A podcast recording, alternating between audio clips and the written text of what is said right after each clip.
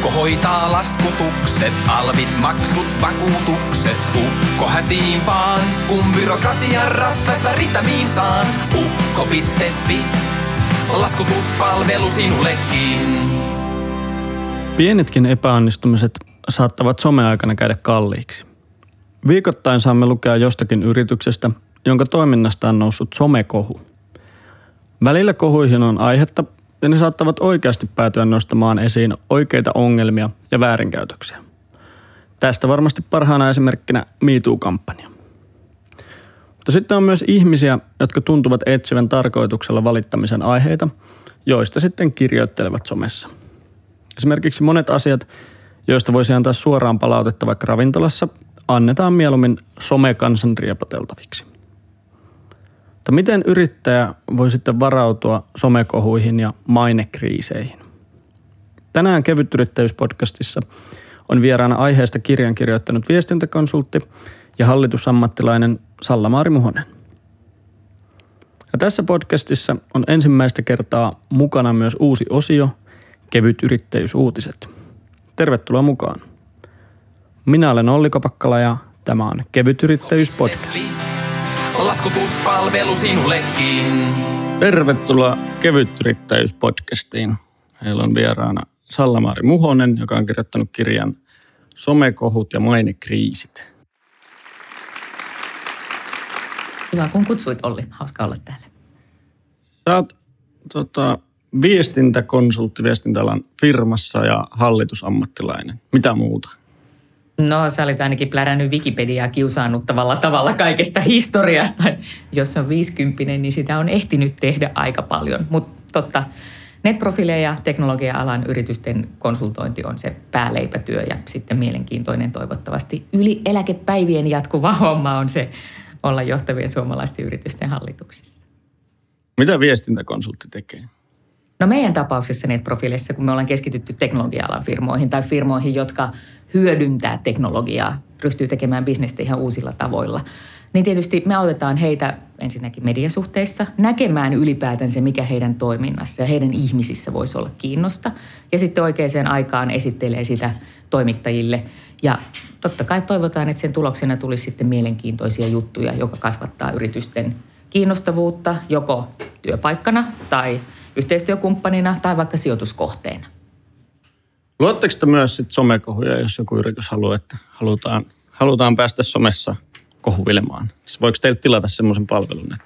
Toi on hyvä pointti Olli, koska totta kai taitavat ihmiset, jotka osaa lukea äh, sosiaalisen median toimintatapaa, niin kyllähän sä voisit tehdä somekohuilla – esimerkiksi, no itse asiassa Jyväskylän yliopiston väki tutki just tämän turveinfotapauksen, joka ei ole ja. siis meidän keikka.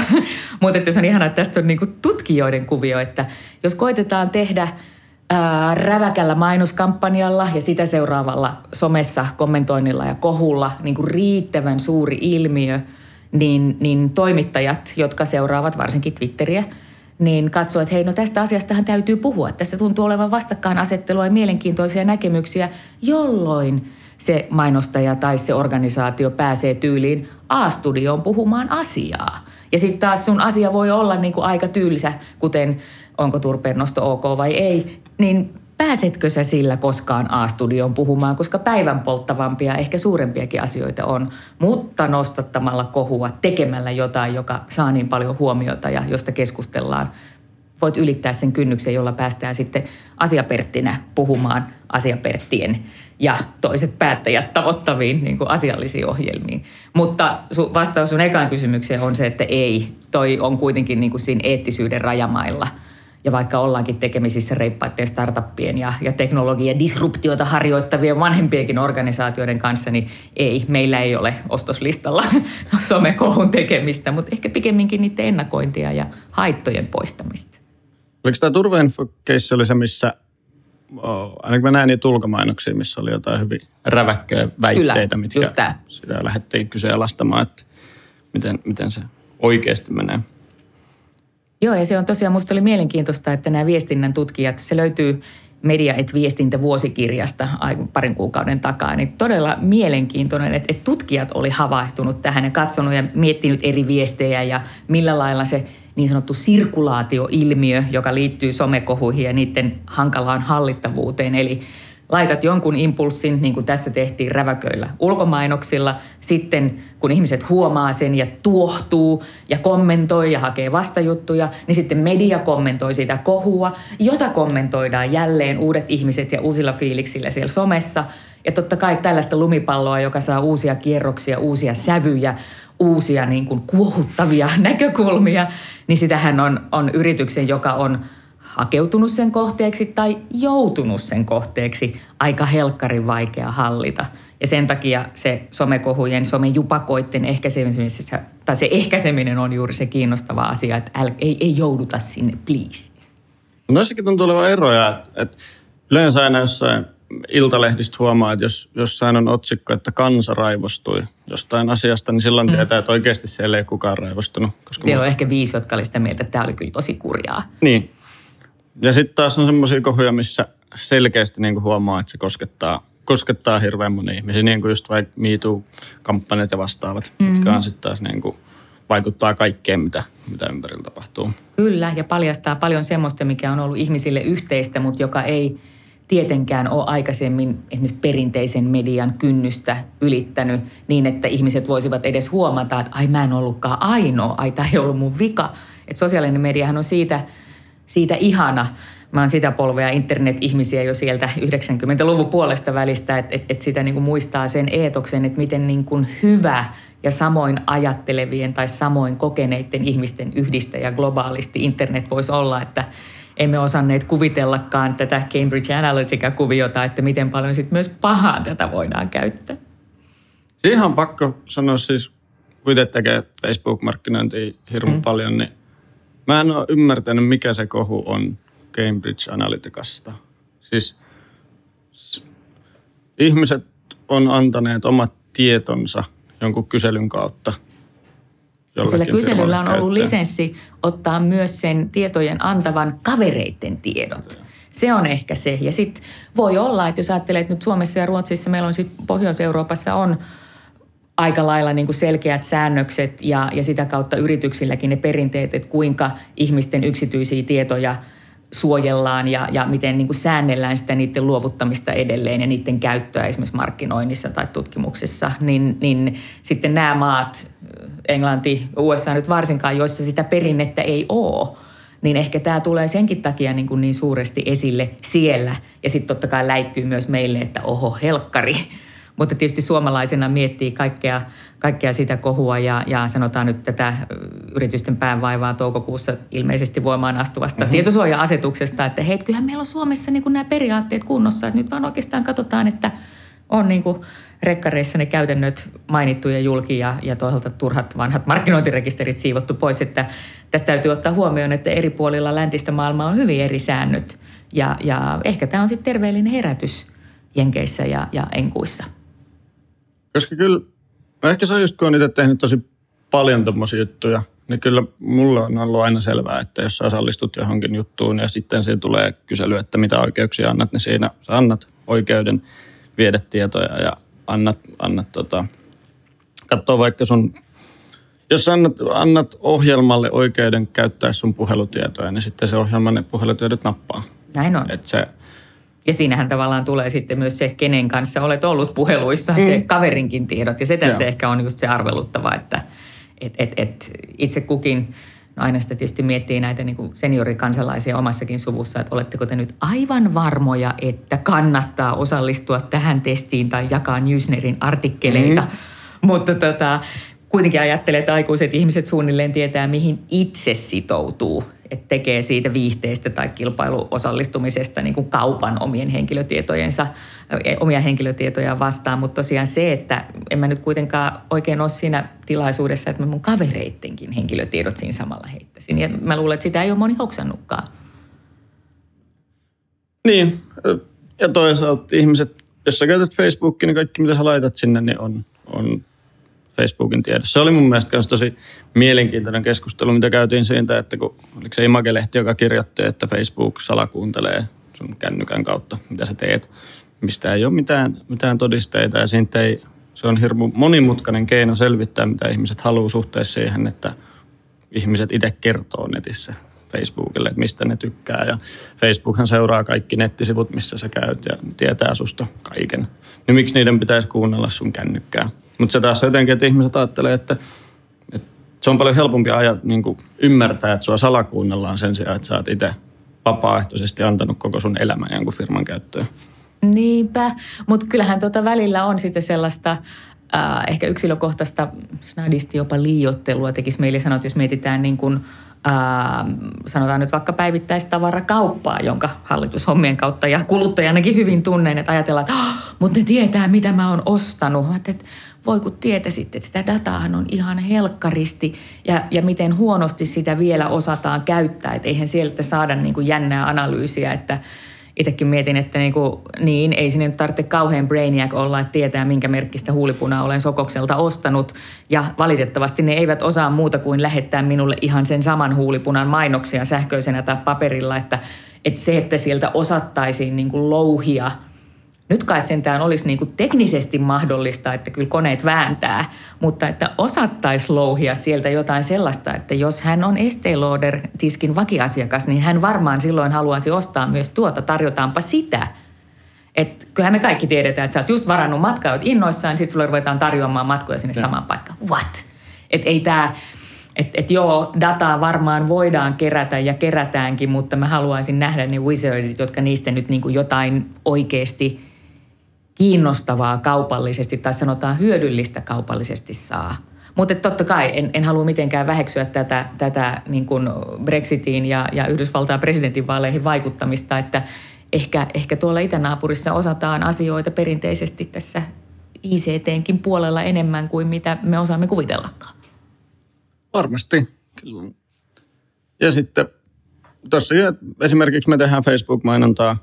Se oli hauska, kun näissä tota, Trumpin vaalikampanjassa kerrottiin, että tehdään tämmöistä epäeettistä mikromarkkinointia, jossa kohdistetaan viestejä hyvin pieneen kohderyhmään ja testataan, mikä toimii. Mutta se on Facebook-mainontaa. Juuri Siinä niin. otetaan pieni kohderyhmä, joka on mahdollisimman tarkasti vastaanottavainen sun viestiin. Ehkä siinä on sitten taas se, että millaisia viestejä on hyvä lähettää ja jos se perustuu valheeseen kaikki, mitä annetaan niin kuin uutisina eteenpäin, niin sitten se voi olla vähän kyseenalaista, mutta kyllähän Joo. mainostajat tuota tekee. Kyllä, kyllä ja, ja, ja, tota, ja se on, se on niin kuin hieno taito sinänsä ja niin kuin itse kuluttajana toivoisin, että minulle enemmän tarjottaisiin jotain niin kuin kiinnostavaa, yllättävää ja ilahduttavaa, eikä sitä helkkarin samaa, että et I can hardly wait. Mutta kyllä tietysti jos, jos, jos siihen – Cambridge Analytica-kohuun ja, ja Yhdysvaltain presidentinvaaleissa nyt uutisoidun, mitä on tehty, niin tietysti kaksipuolueen järjestelmästä ja varmaan on helpompaa kuin jossain Suomen tapaisessa tai sanotaan Ruotsin listavaalisysteemissäkään, että, että sen sijaan, että sä haluaisit niin kuin kehua omaasi ja voittaa uusia tyyppejä puolelle, niin sä niin kuin taktisesti haet sieltä siivuja ihmisiä, jotka niin kuin pyritään tavallaan niin kuin vähän – masentamaan, että ette me äänestään ollenkaan. Että se ei ole edes, että, että, että näkisitte meidän ehdokkaan hyvyyden, vaan niin kuin se, että jos me saadaan niistettyä pieniä siivuja noitten kannatuksesta, niin sitten me voidaan voittaa. Niin se on niin kuin vähän silleen, en mä tiedä, ehkä se markkinoinnin eetos itsellä on se, että haluaisin esitellä uusia ja kiinnostavia ja hyviä juttuja ja voittaa sitten uusia asiakkaita tai symppaajia puolelleen, mutta tämä, että niin kuin masennetaan tyypit, että politiikka on paskaa, toi paskaa – että ei kannata mennä ollenkaan, niin on se, kyllä, kyllä siitä vähän semmoinen niin tympeä maailmankuva tulee, jos tavallaan kaikki omaksuu tämän tyylin, niin, niin kyllä mun mielestä politiikan kategoria on tällä hetkellä aika huonossa huudossa, muun muassa tämän takia, ehkä ohin myö, osin myös oman toimintansa takia. Mutta että mitä se johtaa sitten, jos ajattelee, että tuotteiden välinen kilpailu menisi siihen, että sen siyaan, että kehutaan tai tuodaan esille hyviä juttuja omasta uusille ihmisille, niin sitten käydäänkin niin kuin kilpailijaa niistämässä vähän niin kuin smyykaille selän takana, niin en tiedä, ei se oikein, ei tunnu ammatillisesti kiinnostavalta eikä tuntu tai tarjoavan kyllä semmoista niin kuin kauhean kivaa maailmankuvaakaan lyhyellä tähtäimellä. No tuossa voi olla just se ero niin kuin amerikkalaisen kulttuurin ja suomalaisen kulttuurin mm. välillä. Jos käyttää vaikka erilaisia jotain markkinointipalveluita tai mitä tahansa palveluita ostaa ostaa Amerikasta tai englanninkielisiltä markkinoilta, niin yleensä siellä aina kerrotaan, että minkä takia meidän tuote on hyvä ja minkä takia kilpailijan tuote on huonompi. Suomessa tota, niin kuin, ei lain mukaankaan oikein kauheasti saa tehdä Ei vertailua. oikein. Ja sama voi olla myös, myös noissa tota, siinä, että miten päivittäis tavarakauppa hyödyntää sitä dataa, koska se datahan on ollut aina olemassa. Mm. Niin kuin kaikki Siellä se käyt- on maannu. Mm. Kaikki käyttää Suomessa bonuskortteja tai plussakortteja tai mitä tahansa, paitsi minä. Ahaa, senkin luddiitti oli. Mutta tota, siinkin voi olla, veikkaan, että pitkälti sekin perustuu siihen, että vähän pelätään sitä, että mitä ihmiset ajattelee, jos me ruvettaisiin liikaa kohdentamaan. Mm. Siitäkin tuli se hieno Tesko-kohu, kun Tesko lähetti niin, tota, äitiysmainoksia tai tuotteita niin odottavalle äidille, jollekin 16-vuotiaalle tytölle. Joka ei ollut vielä kertonut kotiväellekään, että Eikö tässä hän- on käynyt. Eikö hän ei itse edes tiennyt sitä uh, ilmeisesti? Niin aivan. Onko se niin, että suklaapatukat rupeaa maistumaan poikkeuksellisesti vai mikä lienee? Jotain sellaista siinä oli, että ne oli katsonut, että aikaisemman ostokäyttäytymisen perusteella on niin kuin muutos tapahtunut ja meidän, niin heidän datansa mukaan tämä johtuu tästä ja he oli ruvennut niin laittaa sinne, sinne tota, uutiskirjettä tai mainoksia ja sitten ja tytön vanhemmat oli hermostunut, että miten näitä Ja tulee. ihmettä, joo, kyllä. Se oli selvitetty asia, niin se oli, Tesco oli tiennyt paremmin kuin se ihminen itse, että mistä on kyse. Se on huikeeta, mutta täytyy sanoa, että niin paljon kuin huolettomasti sekä, sekä Stokkan plussa että vihreä, rakasta vihreää korttia käyttää, niin, niin tätä vielä joutuu odottelemaan, että milloin saisin niin kuin kutkuttavan ja oivaltavan ajoitukseltaan ja sisällöltään tarjouksen, että jes, haluan ostaa lisää, eikä niin kuin, että niin, sinähän tykkää tästä, sinähän tykkää tästä. Joo, ei tarvitse olla kauhean brainiac tietääkseen tuon.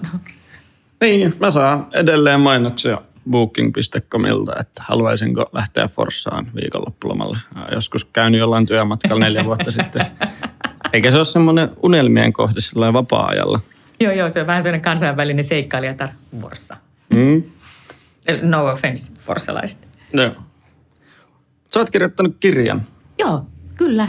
Ja, siis, ja siinä mä haluan korostaa, että kun tässä maassa on tosi paljon kaikkia kolumnisteja ja bloggareita ja, ja tota, konsultin tittelinkin omaavia henkilöitä, että tämä tuntuu, että tämä kriisiviestintä on nyt semmoinen niin kuin joku, mä en edes tajua minkä takia se on semmoinen niin kuin yleisviihde ja arvioidaan porukalla, että onko hän pyytänyt anteeksi kunnolla. Niin mä halusin tehdä tämän kirjan ja teinkin siltä pohjalta, että tämä ei ole niin kuin minun ajatuksia tai sellaista konsultin viisastelua, että teen näin, niin homma hoituu, vaan mä oon haastatellut tähän sellaisia isojen organisaatioiden johtajia ja markkinointiviestinnän vetäjiä, jotka on itse kokeneet somejupakan, anteeksi, tai ihan oikein kriisin. Että tässä esimerkiksi Hokelannon edellinen johto kertoo siitä yhdeksän vuoden takaisesta sellon ampumistapauksesta, joka on siis oikea kriisi. Että jos on liiketoiminta katkolla ja, ja, ja ihmishenkiä menetetään, niin se on kriisi.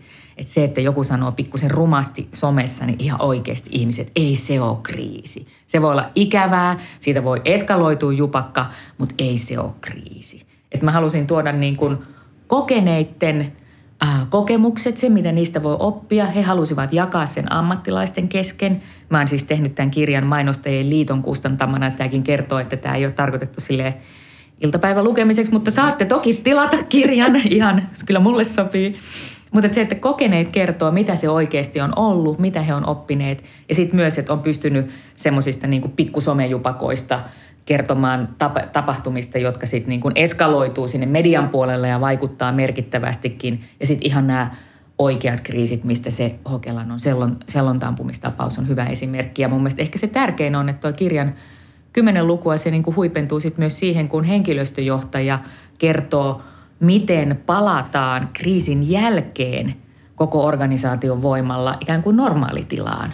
Et, et meille suomalaisille tutkitusti niin kuin työelämä on aika tärkeää, työyhteisö on tärkeää ja se työidentiteetti, missä mä oon töissä, mitä työtä mä teen, on tärkeä. Ja silloin kun oikea kriisi, kun huttu iskee kunnolla tuulettimeen, niin että se osuu sun työpaikkaan, niin se, kyllä se niin kuin kyllä se kolahtaa täällä niin kuin syvällä sisimmässä, että onko mä oikeassa porukassa, miten meitä kohdellaan, onko tämä hyvä firma enää. Ja sen takia se, että henkilöstöjohtaja osaa niin kuin sen jälkeen, kun enää Twitterissä ei häsät laula eikä, eikä, eikä toimitusjohtajan naaman eteen työnnetä mikrofonia, niin sen mediakuohunnan jälkeen, miten sä saat ihmiset toipumaan ja putiikin jälleen pyörimään niin kuin normaalisti tai entistä paremminkin, niin sen mä sanoisin, että on monelle ammattilaisille toivoakseni kaikkein hyödyllisin luku tuossa kirjassa. Miten tuommoisessa tilanteessa niin kuin yhdistetään ulkoista viestintää ja sisäistä viestintää? Ihan helkkarin hyvä kysymys Olli, koska mun mielestä melkein jokainen niistä ammattilaisista, joita mä tuossa haastattelin, siellä on siis VR-väkeä, Palmiasta, Finnairista, you name it, niin he sanoivat, että siinä tohinassa jotenkin unohtui se sisäinen viestintä, että henkilöstöhän on kaikkein tärkein. Mm. Että heidän pitäisi tietää, mitä on tapahtunut ja mitä tehdään, koska ihan jo se, että tiedetään, että johto hoitaa tätä hommaa, on kauhean tärkeä ja rauhoittava viesti ihmisille itselleen. Ja tietysti helpottaa myös sit sitä, että kukaan ei ryhdy niin kuin hädissään oireileen tai kommentoimaan ohi suuntaan virallisen linjan, vaan siksi, että sitä painetta kohdistuu kaikkiin ja on epävarmuus, että mitä tämä meidän firmalle tarkoittaa. Et kyllä se sisäinen viestintä on tosi, tosi tärkeää, että se katseen ei pidä, että loppujen lopuksi jos miettii niin kuin firman tai järjestönkään tai, tai julkisen sektorin organisaation toimintaa, niin se toiminnan jatkuvuuden kannalta olennainen ei välttämättä ole siellä somessa tai iltapäivälehdessä, mm. missä mm. nyt kuohutaan tänään ja huomenna. Että se katse pitää siirtää siihen palloon, että mitä meidän henkilöstö ajattelee, miten mä rauhoitan heidät näkemään, että jes, me hoidetaan tätä hommaa, mitä meidän tavaran toimittajat ajattelee, mitä meidän osakkeenomistajat ajattelee tai meidän rahoittajat ajattelee. Että et jos opetusministeriö vetää elokuvasäätiöltä rahoitusosuuden pois, niin – se on se kriisi, eikä mm. se, että oh my god, oh my god, ollaanko me rahoitettu liikaa miesten tuottamia ja miesten ohjaamia elokuvia esimerkiksi. Ja hirveän helpostihan se katse kiinnittyy sinne, missä se kohu on, mutta toisaalta ne toiminnan edellytykset on siellä sisäisissä sidosryhmissä ja ne pitäisi ehkä hoitaa parhaiten ja ensin. Tapahtuuko tuota sitten paljon, että esimerkiksi tulee joku iso kohu lehtiin ja sitten yritys jättää kokonaan ulkoisen viestinnän hoitamatta ja keskittyy vaan niin kuin omiin sisäisiin prosesseihin ja just niihin sidosryhmien, sidosryhmien niin kuin heille selittelyyn? No en mä sanoisi, että, että kukaan jättää, ainakaan jos perinteisessä mediassa kuohahtaa, niin, niin ei tule kyllä mieleen yhtään sellaista organisaatiota, joka jotenkin dissaisi sen, että ei kuulu meille viisi siitä. Et, et, äh, usein esimerkiksi tuon kirjan keisseissä käy näistä tosielämäntapauksista ilmi, että et, et niin kuin viestintäammattilaiset ja asiakaspalvelun ammattilaiset kyllä niin kuin huomaa jo näppituntumalla, että oh no, täällä on nyt kehkeytymässä potentiaalinen jupakka, ehkä jopa perinteisen median puolelle läikähtävää kokoa oleva pikku kohu. Niin, niin johtoryhmän jahkailevat juristit yleensä herää vasta siinä vaiheessa, kun sit soitetaan Hesarista tai taloussanomista tai ylipäätään se perinteisen median puolelta. Sitten he uskovat, että oh no, tämä on tosi tapaus. Mutta kauhean helposti ehkä niin kun vielä viime vuosiin saakka ainakin ollaan niin kuin jotenkin sivutettu, että nähdään no se some, se on tuolla jossain. Jos esimerkiksi johtoryhmän jäsenet itse eivät ole somessa, että ei niin kuin näe sitä, miten mä sanoisin, mittaluokkaa, ei näe, ymmärrä sitä potentiaalia eikä ymmärrä niitä ihmisten tunteita, että mikä tässä nyt on niin kova juttu. Että meillä hirveän helposti ajatellaan sitä vaan, että mutta eihän meillä ole juridisesti mitään vastuuta tässä. Emmehän me ole juridisesti tehneet mitään väärää. Voimmeko pahoitella tai pyytää anteeksi, koska myönnämmekö silloin jonkun syyllisyyden ja joudummeko korvausvelvollisiksi? Ja tätä kun jahkaillaan johtoryhmän voimin, niin kohta ollaan siellä perinteisen median puolella. Et kyllä, kyllä tosiaan tuossa kirjassa on ennemmin niin kuin korostanut kaikki nämä haastateltavat sitä, että se omalle henkilöstölle kertominen ja tosiaan sitten se katse sinne – jonka luottamuksen varassa toimitaan, että se pitää muistaa, että hirveän helposti, hirveän helposti vaan se kohu ja sen hoitelu tai sen ympärillä pähkäily mm. siellä johtoryhmässä, se vie kaiken ajan ja sen sellaisen niin kuin aikaikkunan, jolloin voi vielä torjua, että homma lähtee niin kuin julkisuudessa lapasesta. Ja joka tapauksessa sitten pitää viimeistään se jälkihoito tehdä, että jos maito on kaatunut, sitä ei sones, somessa niin kuin näppärillä sanakäänteillä enää muuta miksikään, mutta sitten pitää vähintäänkin osata kertoa näille sisäisille sidosryhmille, että näin kävi, tällaisesta väitettiin, tämän virheen olemme korjanneet, jatkossa toimimme näin. Et se, se mun mielestä, niin kun, mä en tiedä onko tämä nyt vallankumouksellista viestintäkonsultilta sanoa, että itse asiassa kaikki mikä tapahtuu mediassa ei ole se koko juttu, vaan se, että mitä te teette muuttaaksenne toimintaanne ja miten te kerrotte sen varsinkin näille sisäisille keskeisille sidosryhmille, mutta sen jälkeen totta kai myös sinne mediaan tai someen. Se on loppujen lopuksi tärkeä asia. Ja se epätietoisuus on, on kyllä niin kuin työntekijän näkökulmasta semmoinen hirmu ikävä asia. Että jos odotat monta päivää, tiedät, että on niin kuin jotain tapahtumassa ja kukaan ei oikein kerro mitä. Mm. Se on niin kuin, Ja sulle ei itsellä ole valtuuksia niin kuin toimia, vaikka hyvin tietäisit, että Niin. hei, tämä olisi vielä ihan niin kuin niistettävissä tämä keissi. Niin, ja sitten se, se voi niinku pelottaa enemmän se, että, että se epätietoisuus kuin se, että mitä siinä oikeasti niinku kohusta seuraus. Totta. Tai se, että sä et, jos sä menetät uskon siihen sun niinku firman toimintaan, niin sehän tuhoaa sen yrityksen. Joo, ja kyllähän se niin kuin samalla lailla, jos miettii sun niin kuin päälliköitä tai johtoa, jos näyttää, että ne on jotenkin tumput suorina tai niin kuin niiltä tulee ihan älyttömiä ehdotuksia tai että ne niin kuin dissaa eikä taju ollenkaan, niin kyllähän se sitten syö sitä auktoriteettia myös sitä johtoa kohtaan. Et, et siinä mielessä mun mielestä en mä, vaikka se varmaan olisi bisneksen kannalta hyvä sanoa, että kyllä, kyllä, kaikkien täytyy ryhtyä aktiivisiksi sisällöntuottajiksi sosiaaliseen mediaan. Se on nyt uusinta ja ihanaa. Sehän on. Mutta tota, kyllä mun, mun viesti tässä näiden asiantuntijahaastateltavienikin suulla on se, että sen verran pitää somea käyttää, että ymmärtää, miten se toimii. Et mun mielestä esimerkiksi ää, Finnairin huippuammattilaiset kertoo, että he on niin kuin, heillä nykyään niin kuin hashtag Finnair, hashtag ilmailu, tämä fiidi, mitä somessa puhutaan tästä alasta tai meidän firmasta juuri nyt, että se ohjataan intraan. Että vaikka joka asiantuntija ei nyt voisi olla kännyköineen tai desktopillakaan jatkuvasti itse siellä seuraamassa, niin sulla on ainakin mahdollisuus, jos jotakin tapahtuu, nähdä, että ahaa, tämä on se konteksti, minkä takia tämä nyt juuri kuohuttaa. Koska se kontekstin ymmärtämättömyys, se, ettei ymmärrä, miten some ylipäätänsä toimii, saatikka, että mistä siellä nyt puhutaan tai kohutaan, se yleensä johtaa sitten siihen, että ne semmoiset ensimmäiset kommentit jotenkin niin kuin ei mene maaliin, vaan, vaan, vaan pikemminkin ehkä pahentaa tilannetta.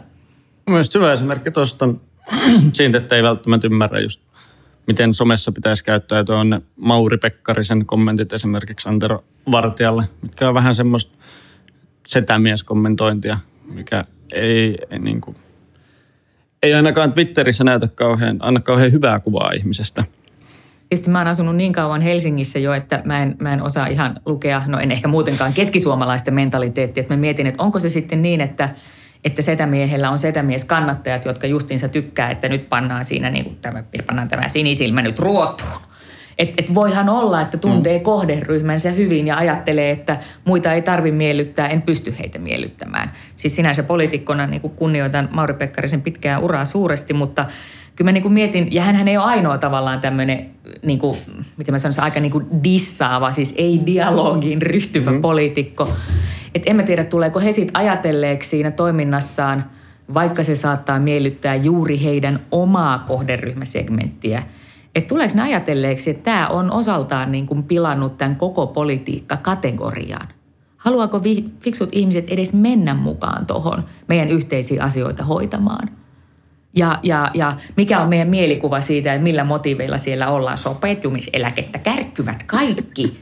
Et siis kun mäkin olen joskus kunnallispolitiikkaa harrastanut ja, ja, ja, ja nähnyt paljon ainakin Helsingin tasolla, että siellä on niin kuin ihmisiä, jotka aidosti haluavat oman kaupungin osan, oman tyyppisten ihmisten kokonaisuuden niin kuin parasta, niin, niin kyllä tämä niin kuin aika masentavalta näyttää. Ja tuntuu, että niin kuin kommentti kommentilta ja just tämä, että puhun vain segmentilleni ja haukun noita muita, jotta omat olisi sitä mieltä, että jes, nyt ollaan jämäköitä. Ja tätä on siis ihan kaikista mm. ryhmistä, niin, niin onko tyypit tullut ajatelleeksi, että minkälaiseen jamaan ne saattaa tämän politiikka-kategoriaan? Et en minä ihmettele, jos, jos niin kuin äänestysprosentit putoo. Ja, ja mun mielestä se on, se on niin kuin sääli, koska siinä menee, siinä menee paljon niin kuin pesuveden mukana. Se on, se on ihan totta. Kyllä se, tota, mä en oikein, tai mun on hirveän vaikea löytää semmoista puoluetta, mikä ei ärsyttäisi just sen takia, että, että niin kuin, sellaista hirveät populismia koko ajan, mikä niin kuin, kun sä näet selkeästi, että tämä ei pidä täysin paikkansa, ei saikin sanoa, että joku valehtelee, mutta tässä on käytetty tilastoja hyvin luovasti vaikka jossain asiassa, tai niin kuin puhutaan, että tässä on tehty leikkauksia, vaikka on itse oltu tekemässä leikkauksia, semmoista niin kuin, hyvin vaikea uskoa ketään poliitikkoa. Niin, kuin, tai, niin, hirmu ikävä tilanne. On, on. Et, et, en, en tiedä, onko se, onko tämä semmoinen kierre, jota on niin kuin melkein mahdoton pysäyttää, että kaikki ovat lähteneet siihen, että kun tieto on lisääntynyt jo ennen ja ilman Cambridge Analyticaa siitä, että minkä tyyppiset ihmiset kannattavat meitä ja ketkä voisivat kannattaa juuri meitä, että, että on niin kuin lähdetty siihen, siihen niin kuin segmenttiviestintään – ja, ja jolloin niin kuin se sisällöllä koitetaan puhutella niitä omia ja nyt tietysti somen myötä on mahdollista tavoittaa juuri ne omat mm. ja vain ne omat. Niin mä muistan, mä olin itse, eka kerran havaitsin tämän, mä olin silloin vielä kaupunginvaltuustossa Helsingissä, puhutaan siis 2000-luvun alusta, herra Jumala, siitä on yli 15 vuotta, niin, niin mä olin sinänsä arvostamani taistelutoveri Harri Bogomolofin kokoomuksen riveistä kanssa – yleisradiossa puhumassa niin kuin näistä kantakaupungin nopeusrajoituksista. Silloin haluttiin tuoda 30 ja 40 rajoitukset, jotta saadaan nämä liikenneonnettomuudet vähenemään. Mm. Ja, tota, ja kun tiedän, niin kuin, että maisterismies Harrikin on niin kuin fiksu ja mä yritän semmoisen niin oikein kympin tyttö tosikkona siinä, että no mutta herran Jumala, että ne jarrutusmatkat, että jos sinä ajat 40 tai 50, niin se jarrutusmatka pitenee ja sinä et pysty niin kuin reagoimaan ja sitten tulee onnettomuuksia, joka on niin kuin, niin kuin fyysinen fakta. Mm-hmm. jos kappaleen nopeus on tämä ja kitka mm-hmm. on tämä, niin se pysähtyy vasta tossa. Tämä on niinku, niinku, niinku mun mielestä fakta. Ja kiihdyn siinä täpäkästi kympin tyttö. Ja Harri vaan myhäilee, niin, mutta että kyllä siis ihmisten täytyy saada, ja on siis hirveitä, kun pakokaasutkin kasvaa tästä ja muuta, se kiihdyttely ja muuta. Niin myhäilee siinä, että mitä helvettiä. Ja sitten tajun, että niin, he ovat laskeneet, että nämä tulevat joka tapauksessa voimaan, koska voimasuhteet ovat ne, että mm. meidän äänet riittää tämän viemiseksi läpi valtuustossa. Eli hyvä asia tapahtuu, mutta sillä aikaa voidaankin ottaa omilta autopuolue kannattajamiehiltä pisteet kotiin, että ainakin on pantu kampoihin. Niin se, se radiosessio oli mulle semmoinen niin suomukset kiltin tytön silmiltä pois, että tajua, että niin, tässähän on itse asiassa aika taktisesti tyhmä kun niin kuin puhuu vaan sitä, mikä on niin kuin fakta. Mm-hmm. Ja tietää, että ne faktat ei aina miellytä äänestäjää. No nythän ne on ollut pitkän aikaa voimassa ja taas, taas kiristettiin näitä nopeusrajoituksia kantakaupungissa, koska halutaan estää niitä liikenneonnettomuuksia niin kuin oikein onkin. Mutta se mun mielestä on vain hyvä varhainen esimerkki. Tässä oli mulle ensimmäinen esimerkki, jolloin tajusin, että aivan – voit laskea, että uudistus toteutuu, joten sillä aikaa voidaankin napsia omilta vähän irtopisteitä. Ja mun mielestä some on ollut omiaan niin kuin kiihdyttämään tätä ja jos sä haluat kutsua sitä populismiksi, niin hmm, yeah, maybe. Mutta voisi ajatella myös, että se on niin kuin tiukkaa segmentointia. Mutta jos niin tiukasti segmentoidaan, niin kyllähän se silloin vetää maton alta siltä yhteisten asioiden hoitamiselta, mikä kuitenkin niin kuin politiikan idea on. Niin, ja sitten siis sitä ollaan ukko.fiin kanssa oltu jossain niin kuin antamassa lausuntoja ainakin erilaisista lakiuudistuksista ja vastaavista. Ja se on mm-hmm. Mielenkiintoista, kun jotkut virkamiehet niin kertoo syvällä rintaäänellä, että asia menee tällä tavalla. Ja sitten on sellainen, että itse asiassa se ei mene. Ja sitten ne vaan sanoo, että kyllä se menee. Sitten näytät tilastoa ja just sitten ne on sellainen, että ei, että ei se mene noin. Ja sitten jotenkin heidän auktoriteettinsa painaa sitten niin paljon enemmän, että sitten siinä on itse hyvin heikoilla, vaikka olisi oikeassa. Se. Totta.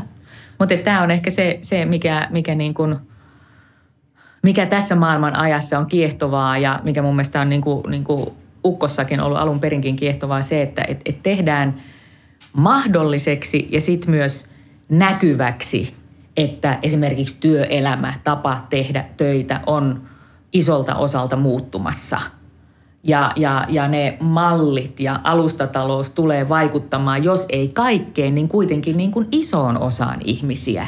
Ja, ja, ja silloinhan meillä pitäisi olla lainsäädäntö, sosiaaliturva, eläketurva sellaisella tasolla, että se huomioi myös tämän. Siis kyllä mä ymmärrän, että on ihmisiä, joilla on virkoja ja hyvä niin, sairaaloiden pitää pyöriä kolmessa vuorossa ja on hyvä, että ihmisillä on siellä niin kuin jatkuvat työsuhteet, se voi olla toiminnan edellytys.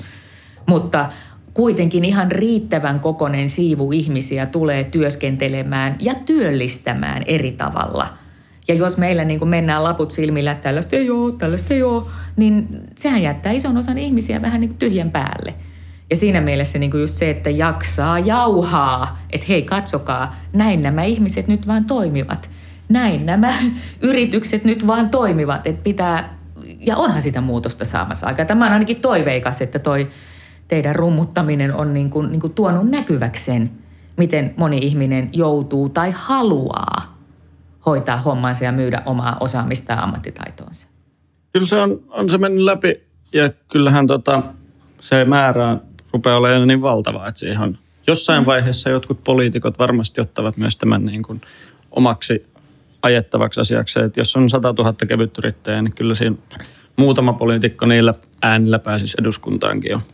Joo, ja siis kyllä, kyllä mä, oikeasti mä kunnioitan kyllä suomalaisia virkamiehiä ainakin sen oman valtioneuvoston kansliassa työskentelypätkän pätkän, pätkän osalta, että et kyllähän myös silloin, kun niin numerot puhuvat, euromäärät puhuvat, mm. niin, niin kyllähän kyllä virkamiehillä on siis kuitenkin tietty, miten mä sanoisin, niin kuin semmoinen ammatillisen kehittymisen eetos, että kyllä sellaiset luvut jo otetaan huomioon myös pohjaesityksissä. Mutta voin kuvitella, niin kuin sanoit, että ensimmäisenä vuosina on varmaan tuntunut, että puhuu tuuleen. Mm. Mutta kyllähän tämä on jatkunut jo näin kauan ja, ja kasvu on huimaa, niin, niin kyllä se tekee näkyväksi sen, että miten, miten me suomalaiset halutaan, halutaan hommia hoitaa jatkossa. Mä sanoin, että sä oot ollut Heidi Hautalan tiimissä. Joo, silloin kun hän oli omistajaohjausministeri valtioneuvoston kansliassa tuossa edellisessä Kataisen Sixpack-hallituksessa. En olisi ikinä uskonut, että mä kaipaan Sixpack-hallitusta, mutta tosi jännää. Olen, olen huomannut sellaista, että ei se ei ollutkaan maailman huonoin hallitus. Ne. Silloinkin oli kohuja ja kriisejä. Kyllä, ja mä esimerkiksi tässä mun omassa kirjassa niin, niin, niin käyn läpi siitä vinkkelistä, että mitä esimerkiksi niin kuin brändi, mainosta ja brändiorganisaatio voisi siitä oppia, että tämä ei ole mikään tämmöinen poliittinen muistelma eikä paljastuskirja, sori. Mutta että kyllähän siinä esimerkiksi tietyt niin median kanssa toiminnan lainalaisuudet näkyy että se 2013 ne tapahtumat, jotka johti ministerin eroon, niin, niin käyn sen lyhköisesti läpi siitä vinkkelistä, että mitä yleispätevää siitä voisi löytää. Ja, ja tota, kyllähän siinä, niin kuin, no siinä, siinä näkyy keskeisesti se, että et, et miten, miten helposti silloin, kun sulla on semmoinen jo kuplimis- ja kuohumisvaiheessa oleva potentiaalinen niin kuin jupakka käsillä, että miten ihmiset on niin kuin – jotenkin kiinni niissä rutiineissa. Et mäkin muistan meidän niin kuin erityisavustajien työhuoneessa valtioneuvoston kansliassa, että sinne niin kuin kokoontuu puolueen väkeä ja, ja ulkoministeriön puolelta avustajia ja yhdellä on sellainen valtava mappi, että tässä on nyt EU-ministerivaliokunnan aineistot, nämä pitää valmistella kanssa ja taas on sote-neuvottelut menossa Sixpack-hallituksella, että hirveä määrä paperia. Hei, siis sotehan on ollut kolmella hallituksella työn alla. Mutta sulla on paljon niitä asioita, että, että, että se – että kun ei ole semmoista varoitusvaloa sanoa, että hei, tämä on nyt ratkaisevaa, pudota kaikki, keskity tähän. Niin se on ehkä se, mikä jonkun jollakulla pitää ikään kuin olla se hoksnokka tiimissä, että hei, oikeasti, tässä voi nyt osua huttu tuulettimeen ja huolella, että nyt jättäkää kaikki, keskitytään tähän, jos me halutaan, että meidän toiminta jatkuu tällaisena. Ja siinä, siinä ministerin tapauksessa tietysti myös näkyy se, mistä, mistä äsken puhuttiinkin, että, että helposti niin kuin jumituttiin hoitamaan sitä. No ensinnäkin jumituttiin siihen, että kun kohu oli jostain puolentoista vuoden takaisesta, että väitetään, mm. että puolitoista vuotta sitten teitte näin, se oli väärin. On niin kuin, että silloin oli käynnissä vaikka mitä, ei ole mitään muistikuvaa. Tiedän kyllä, että ylijohtaja laittoi tällaisen mielestäni edelleen ihan sikahauskan lasautuksen tekstiviestillä kyseiselle yritysjohtajalle. Mä haluan siitä teepaari, jossa lukee, että vähän pelisilmää, please. Mutta se voisi olla niinku ristipisto taulu mun elämässäni. Mutta, että, et, mutta kenen käskystä ja milloin ja mitä? Tiedätkö, kännykät on vaihtunut, sä et pysty mistään valtioneuvoston kanslian varastosta saamaan sun vanhaa kännykkää. Mitä tapahtuu? Sähköpostit on tyhjennetty, koska valtiolla ei saa pitää semmoisia loputtomia arkistoja, vaan että boksin pitää tyhjentää. Mitä ihmettä? Ja hirveän helposti tämä varmaan johtuu sellaisesta niin kuin inttiperinteestä johtajissa ihmisillä, että, että sulla pitää olla tilannekuva. Ja, ja sitten sulla ei jonkun potentiaalisen kriisin aikaan, sulla ei ole mahdollisuutta kerätä täydellistä tilannekuvaa – vaan pitää, niin ahdistavalta kuin se tuntuukin, pitää pystyä toimimaan jo ennen kuin se tilannekuva on kerätty. Että tavallaan sä jäät sutimaan jotenkin siihen niin kuin juoksuhiekkaan, niin kuin joka imee ja imee ja aika kuluu, mutta sä et saa täydellistä tilannekuvaa. Eteenpäin pitää mennä. Et se on ehkä semmoinen yksi, joka on yleispätevää mille tahansa organisaatiolle ja joka tosiaan kostautui meillä. Mutta sitten tosiaan tämä, että et hetkinen, mediassa viisastelemalla, että oli väärin, ei ollut väärin, ei pystynyt voittamaan sitä kisaa, mm. eikä olisi pitänyt edes oikeastaan lähteä siihen. vaan ministerin olisi pitänyt lähteä heti takaisin suorittamasta Maailmanpankin kokouksen puheenjohtamista Washingtonissa. Että takaisin vaan tälle pallonpuoliskolle ja tälle aikavyöhykkeelle ja istumaan oikeuskanslerin, pääministerin ja puolueen puheenjohtajan kanssa, että hei, tätä on tehty, tämä on governanssin kannalta aivan oikein, no hätä. Että kyllähän siitä varmaan jokunen hapan kommentti olisi seuraavalla kyselytunnilla ja Iltalehdessä ollut sen jälkeenkin, mutta homma olisi jatkunut. Mutta kun nämä tahot jää epävarmuuden tilaan, niin se, että sitten neljä kuukautta myöhemmin oikeuskansleri tutkittuaan tapauksen toteaa, että mitään laitonta ei ole tehty, niin laiha lohtu. Sitä mm. on oltu jo pari kuukautta. Hetkinen, me oltiin Heidin kanssa neljä kuukautta työttöminä siinä. Niin tämä on mun mielestä se opetus siitä, että miten helposti tosiaan se katse on siellä, missä näyttää tapahtuvan, eli mediassa, kun sun pitäisi pitää huolta, että ne tahot, joiden luottamuksen varassa toimitaan, tietää, mikä on homman nimi. Ja. Et ei saa, vaikka olen viestintäammattilainen ja entinen median tekijä itsekin, niin tietää, että ei se ole kaikki. Se ei ole todellisuus. Se on vain siivu. Mutta totahan on tehnyt soteen liittyen nämä pörriäisfirmat, mehiläiset ja terveystalot ja mitä ja Diakorea vastaavia, mitkä on niin kuin kaikenlaisissa kohuissa ollut. On kaikki verokohuja ja sitten kun on taas itse jonkun verran katsonut niitä asioita tarkemmin, niin siellä on hyvin normaaleja yrityksen niin kuin vaikka verotuskäytäntöjä, mitä kaikki isot firmat käyttää ja tehdään investointeja toiseen maahan, sen takia lainataan rahaa. Että ne ei ole kaikki pelkästään verotuksen takia tehtyä. Mut, ja sitten on just sitä, että poliitikot menee, menee tällaiseen firmaan töihin, mikä näyttää niin, kuin, niin rumalta ulkopuolisen silmin. Mutta eihän noita ole kukaan kommentoinut mun mielestä ikinä missään mediassa. No eipä juuri. Tai siis niin kuin mediahan on kyllä Joo. tehnyt juttua ja väsinkin kolumneja, koska siis kolumniin ei journalistinkaan tarvitse pyytää mm. toisen mielipidettä, niin kuin taas uutisjuttuun se kuuluu siihen niin journalistiseen prosessiin niin, niin harvapa on lähtenyt, koska toisaalta just, että et sä oikein sillä väittelemällä niin kuin, et voi voittaa, sä voit vaan mitä enemmän sä annat siihen myllyyn eväitä, eli uusi kommentti, jota toiset voivat kommentoida edelleen, olla siitä jotain mieltä, varsinkin somessa, on kohu, josta voidaan kirjoittaa lehtijuttu, mm. niin, niin ei, ei siinä ei ole niin kuin mitään voittamista, se vaan täytyy kestää. Nämä ovat kevytyrittäjyysuutiset. Kanssanne tänään Nelli-Maria Sarasmaa. Veroilmoitukset tulevat taas. Noin puolet kevytyrittäjistä säästää tai sijoittaa. Valtakunnallinen kevytyrittäjyyskiertue starttaa. Hotellietuja on tarjolla ukko.fiin käyttäjille. Miltei puolet kevytyrittäjistä säästää tai sijoittaa. Ukko.fiin käyttäjilleen tekemän kyselyn mukaan kevytyrittäjät ovat taloustaitoisia.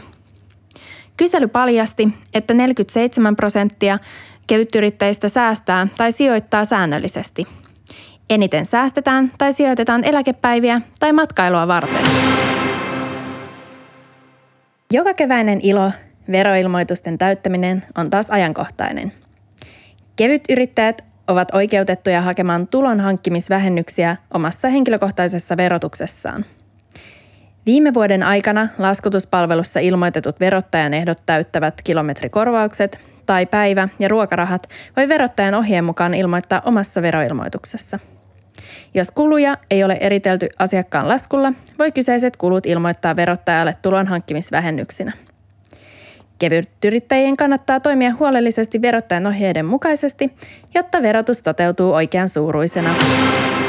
Valtakunnallinen kevytyrittäjyyskiertue starttaa ensi kuussa – Ukko.fi järjestää toukokuussa seitsemällä paikkakunnalla yhteensä 16 ilmaista tapahtumaa, joissa jaetaan tietoa kevytyrittäjyydestä. Tilaisuuksia on sekä suomeksi että englanniksi. Tilaisuuksissa selviää, miten omalla osaamisella voi työllistää itsensä, miten laskutuspalvelu toimii ja kenelle se sopii.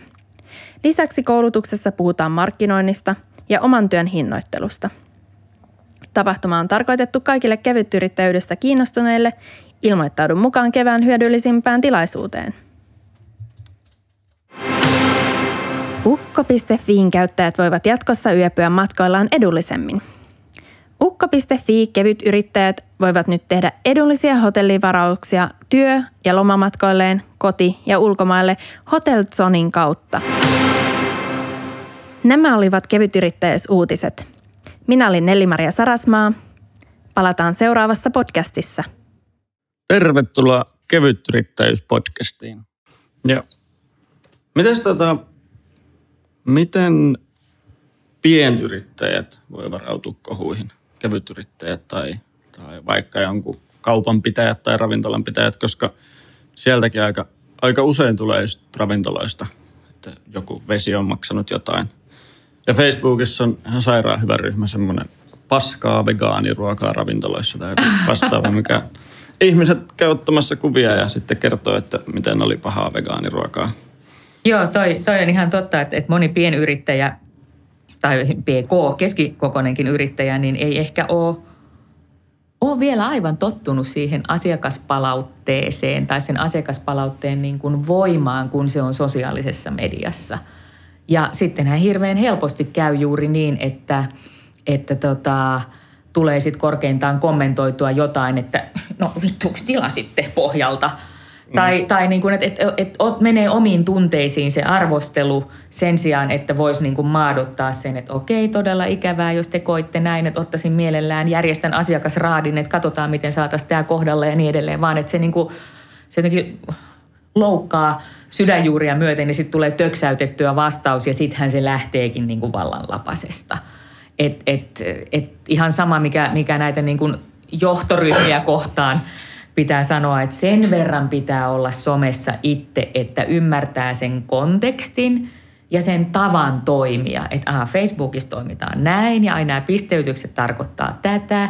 Ja, ja itse asiassa just se dialogiin antautuminen, sehän olisi tärkeää. Ja itse asiassa niin jos olisi fiksu, sanotaan vaikka ravintolayrittäjä, niin senhän kannattaisi paikallinen paikalliset vegaanihenkilöt, jos heillä on yhdistys tai esimerkiksi keliaakikot, jotka hyvin paljon kertoo toinen toisilleen ja ohjaa myös niitä euroja sillä, että hei, täältä mä sain hyvää keliaakikko aamiaista tai brunssia tai ylipäätänsä chafkaa, jos on huomioitu tämä ja oli myös herkullista. Koska yleensähän se on seurueessa se, jolla on esimerkiksi keliakia, joka ei ole elämäntapavalinta, vaan joka on ihan oikeasti niin kuin sairauden tila. Mm. Tai ihan aito niin kuin, niin kuin fysiologinen rajoite niin kyllähän se siinä kaveriporukassa ravintolan määrää kuitenkin se keliaakikko, että, että fiksu yrittäjä hän ottaisi haltuun, että hei, miten me voitaisiin kehittää reseptiikkaa, mit, mitkä asiat on silloin tärkeitä, miten meidän pitää niin kuin tätä kokkaamista muuttaa, jotta on varmasti, voidaan sanoa, että tämä toimii. Eli se niin kuin tavallaan sitouttaisit porukat jo ennen kuin tulee sitä huonoa palautetta ja se joudut tekemään korjaavia toimenpiteitä ja sitten kertomaan, että korjattu on – että näinhän sä saat tavallaan puolesta puhujia puolelle, mutta että se vaatii sitä, että sä et voi ajatella laput silmillä, että mä vaan juoksen tätä mun juoksua, mä vaan hoidan tätä mun firmaa. Vaan sun pitää niin tunnistaa, että mitkä on sellaisia ryhmiä, jotka voisivat potentiaalisesti kritisoida tätä toimintaa tai sun toimialaa, että sehän ei ole mitään henkilökohtaista yleensä. Niin otat heidät mukaan, kerrot siitä somesta ja annat heidän kertoa sitä hyvää asiaa somessa eteenpäin. Että se, sehän voi auttaa bisnestä. Mutta se, että jos et sä tiedä, ketä ne on, etkä tiedä, miten se some toimii, niin sitten se sun ensireaktio asiakaspalvelupohjalta voi olla se, joka sitten itse asiassa nostattaa sen kohun, kun et ymmärrä kontekstia, etkä niiden ihmisten tunteita. Tämä pätee pienyrittäjän kanssa. Mutta jos ajattelee yksittäistä kevytyrittäjää, niin hän on sitten vähän se henkilöbrändin rakentaja – jos meinaat, että saat keikkaa ja niistä hyvän, hyvän hinnan, jolloin sun tietyllä tapaa niin kuin jossain määrin edes jossain kanavassa pitäisi olla uskottavasti somessa ja ymmärtää sitten sitä. Ja tietää varmaan myös omat, niin kuin, ettei lähde liikaa kikkailemaan, koska usein, usein kun puhuu tai mietitään, että miten somessa kommentoidaan ja miten yritykset vastaa, niin mm. sieltähän nousee just vaikka joku varustelleka esiin, mikä on mm käytetyin esimerkki Suomessa. No ne tunnistaa hyvin se oman kohderyhmänsä ja osaa niin kuin puhutella ja elää niiden kanssa. Mun mielestä ne tekee hienoa duunia. Joo, mutta se ei toisaalta sitten taas useimmille firmoille toimi. Ja mun mielestä se on myös tosi hyvä esimerkki, onko se Pizzeria Pub Teheran Vaasassa, joka on tämmöinen, no vaasalainen niin pieni, pieni tota, ravintola, mistä jotkut kommentoi, että oli pahaa ruokaa ja sitten tämä omistaja, omistaja rupesi niin kuin haastamaan riitaa niiden kanssa, haukkumaan mm. ihmisiä ja sitten se sai kauheasti faneja ja se niin kuin käy siellä semmoista keskustelua, missä sitä haukutaan ja hän haukkuu takaisin ja sitten niin kuin on hyvin persoonallinen siinä viestinnässä ja sanoo just, että jos haluaa hyvää ruokaa, niin ei sitten välttämättä kannata tulla heidän ravintolaan. Että heiltä saa pizzaa ja pizza on ihan mm. ok. Ja että se on niin kuin ravintola, mistä saa olutta ja voi olla karaokea. Hmm. Ja se on taas kerännyt niin kuin hirveän ison yleisön ihmisiä, jotka niin kuin ilmeisesti oikeasti myös, jos ne menee Vaasaan, niin käy syömässä siellä. Niin, onhan se ainakin jää mieleen. Mm. että onhan toi, ja oliko se Maare Kierro, mikä oli tuossa Kalliossa? Joo, mikä oli niin oli kans sille tylylinja jo ennen somea. Joo. Mutta ihan sairaan hyvät pizzat. Joo.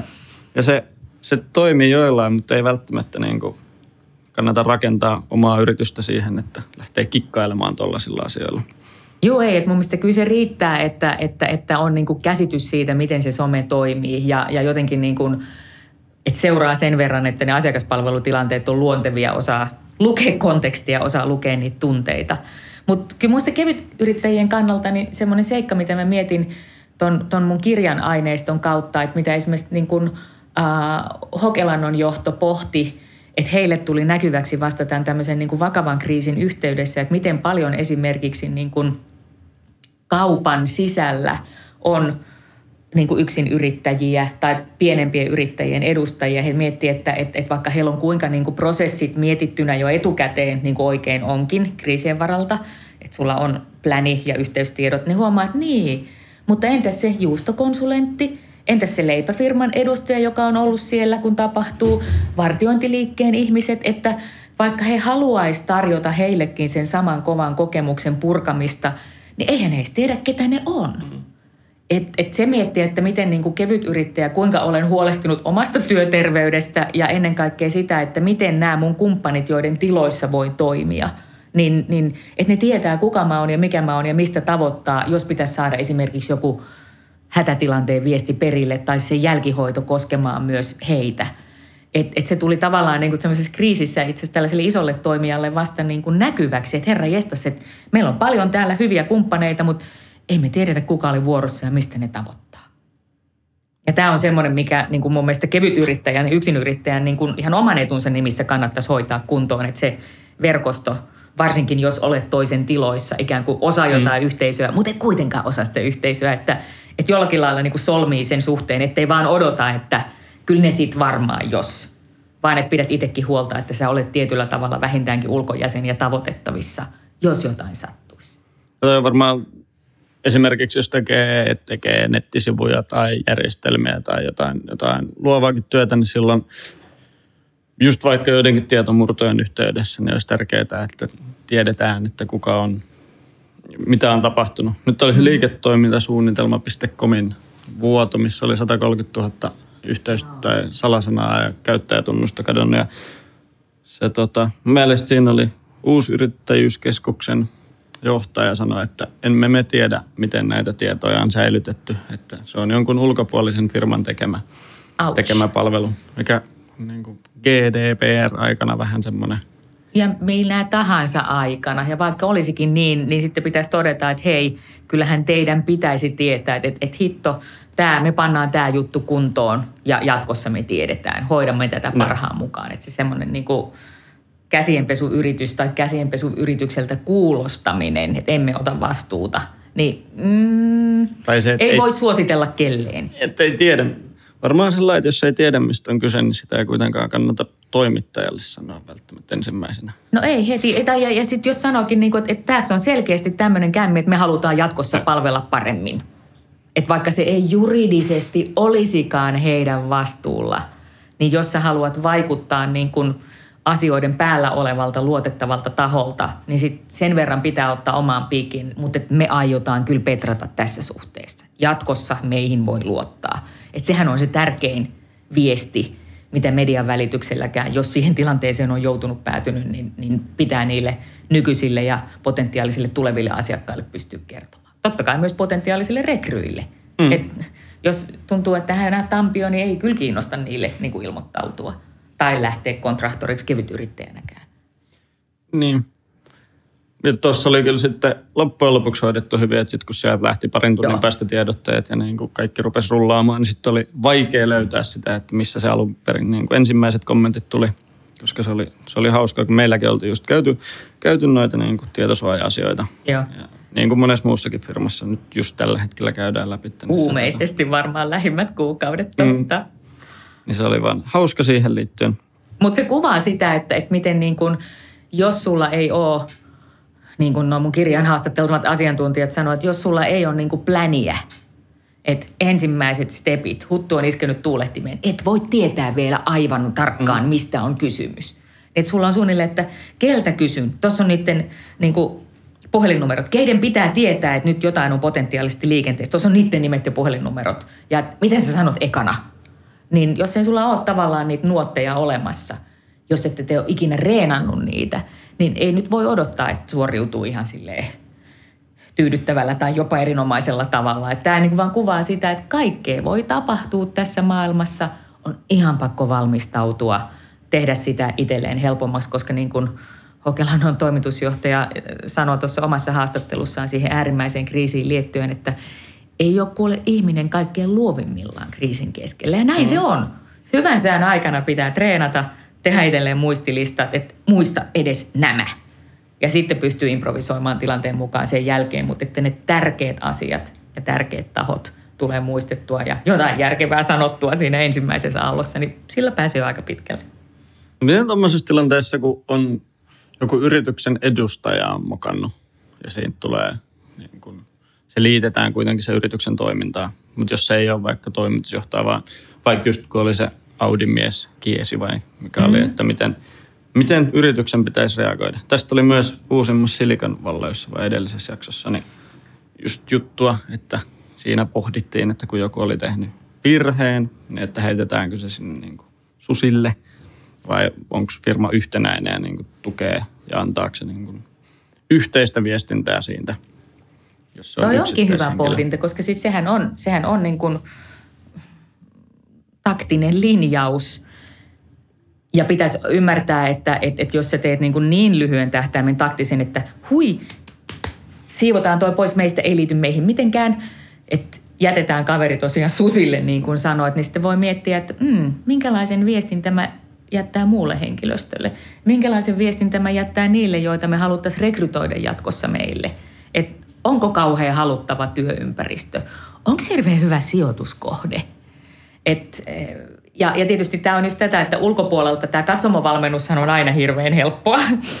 että et voi miettiä ulkopuolelta näitä, että mitä olisi pitänyt tehdä ja muuta. Ja esimerkiksi se Esko Kiesin nainen on kuin urheiluauto tai mitä ikinä se oli, niin sehän oli vähän sille epäreilu kuvio sen suhteen, että tämä juttu oli mun muistaakseni niin kuin tehty sellaiseen B2B mainostajalta mainostajalle mediaan, jossa niin kuin hänet oli tilattu kuvailemaan tähän tyyliin. Mm. Ja sitten kun se lähtee aivan eri kontekstiin, niin totta kai ihan niin kuin hän olisi mennyt sanomaan spontaanisti, että se vastaa hänen ajatteluaan. En tunne herraa enkä muuta, mutta että, että muistan sen, että tämä oli kuitenkin B2B ei suuren yleisön silmiin tarkoitettu, vaan niin kuin toisille ammattilaisille tarkoitettu kujeleva juttu, niin miettii, että no kyllähän siinä tuli hudaa vähän niin kuin ansaitsemattakin. Sitten voi tietysti miettiä, että mielikuvamme Audin ostajasta, ehkä tämä osui kuitenkin ihan kohdalleen.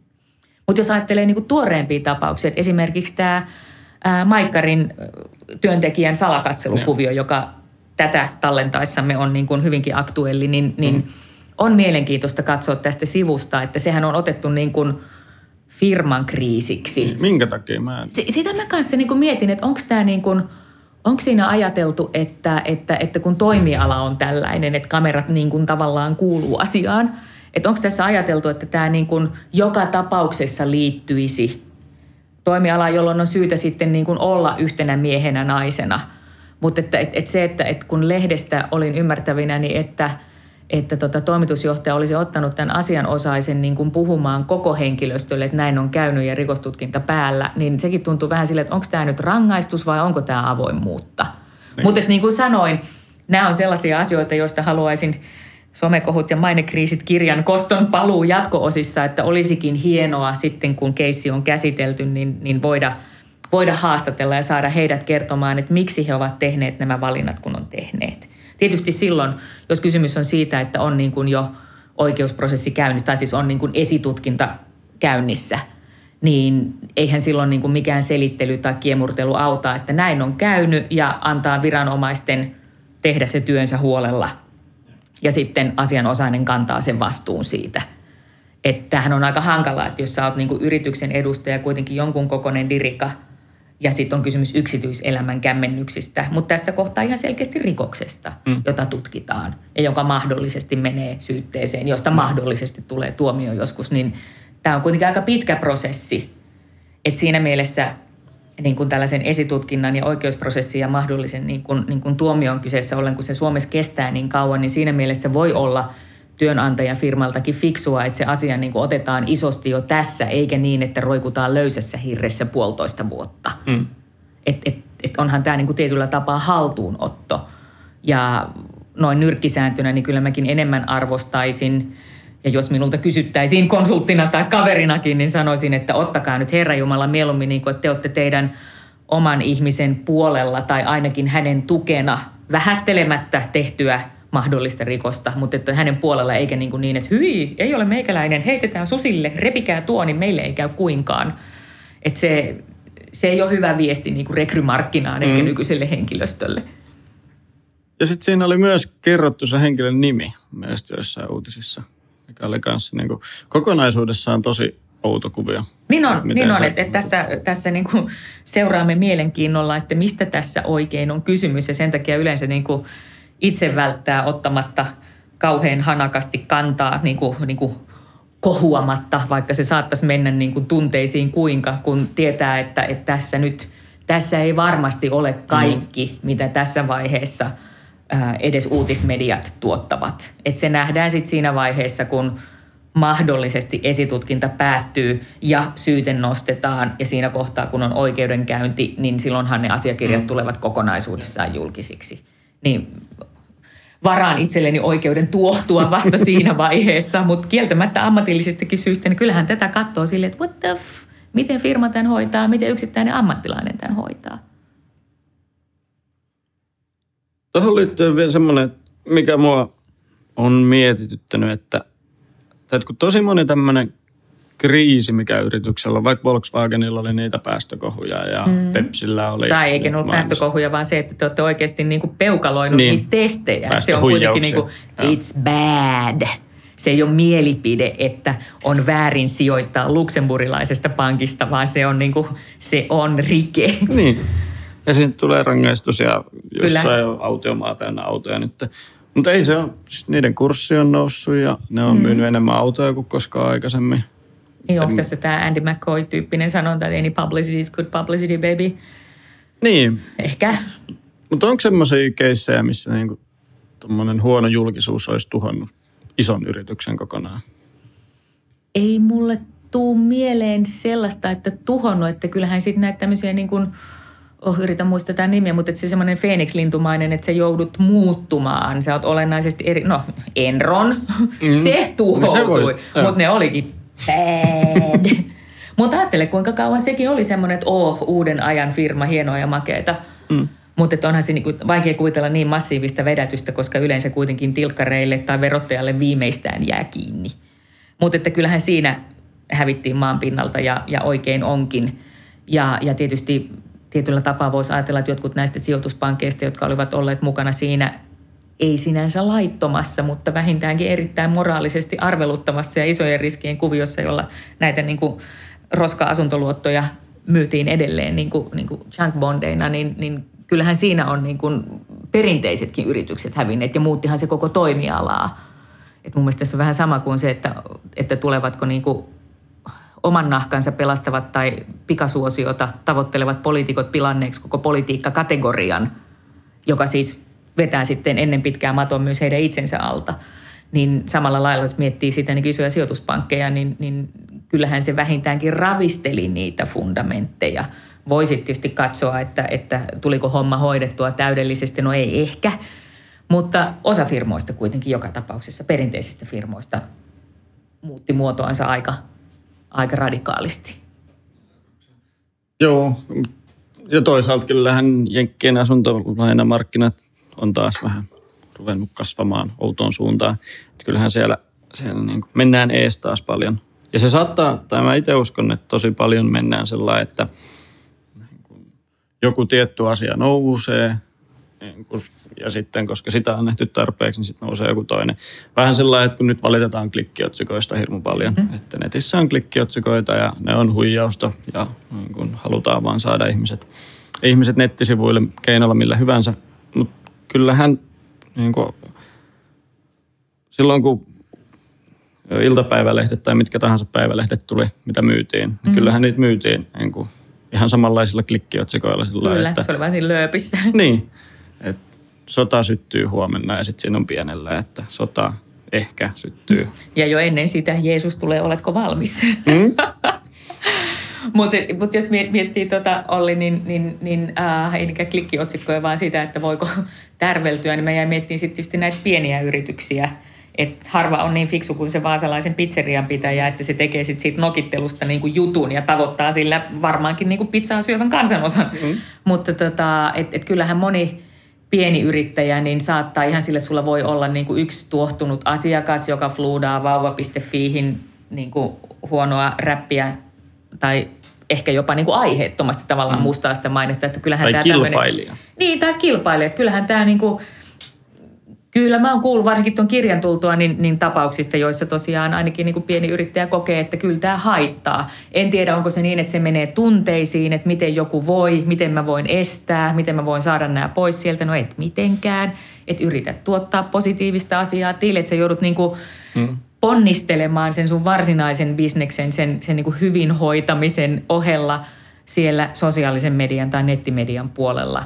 Et, et, mutta ei sitäkään pidä liioitella, mutta kyllä mä ymmärrän sen, että se voi tuntua aika, aika niinku dramaattiselta, jos parissa valitussa hyvin korkealle hakutuloksissa tulevassa sivustossa on, on sua tai, tai teidän toimintaa tai työnantajatoimintaa niin kuin paljasteltu tai sitten mm. ihan vaan mustamaalattu. Mutta että kyllähän siinä se konsti silloin tietysti on aina, että okei, ei kannata kokeilla oikoteitä, aina jää kiinni some-aikana. Mm. Se on ihan selvä.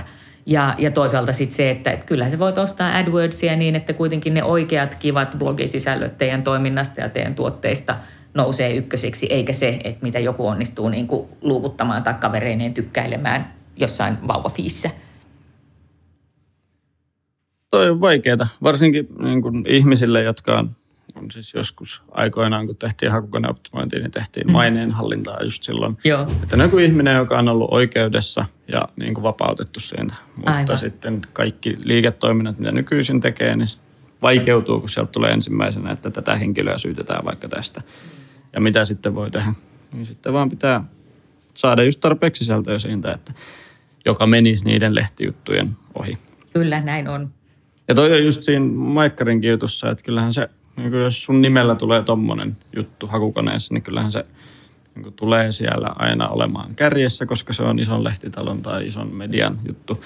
Ja kyllähän se on niin kuin varsin ikävää, jos aina ihminen, joka vaikka sä soitat jollekin ja sä katsoo, että kuka saat ja tulee tommosia juttuja. niin Joo, se, ei, se, ei se varmaan tietä silota.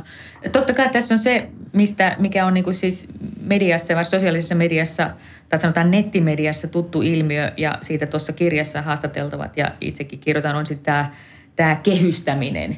Että nyt nettiaikana, no meitsi 53, heitä on tullut elettyä ja tehtyä kaikenlaista, mitä sinäkin löysit Wikipediasta, ei tarvinnut edes googlata.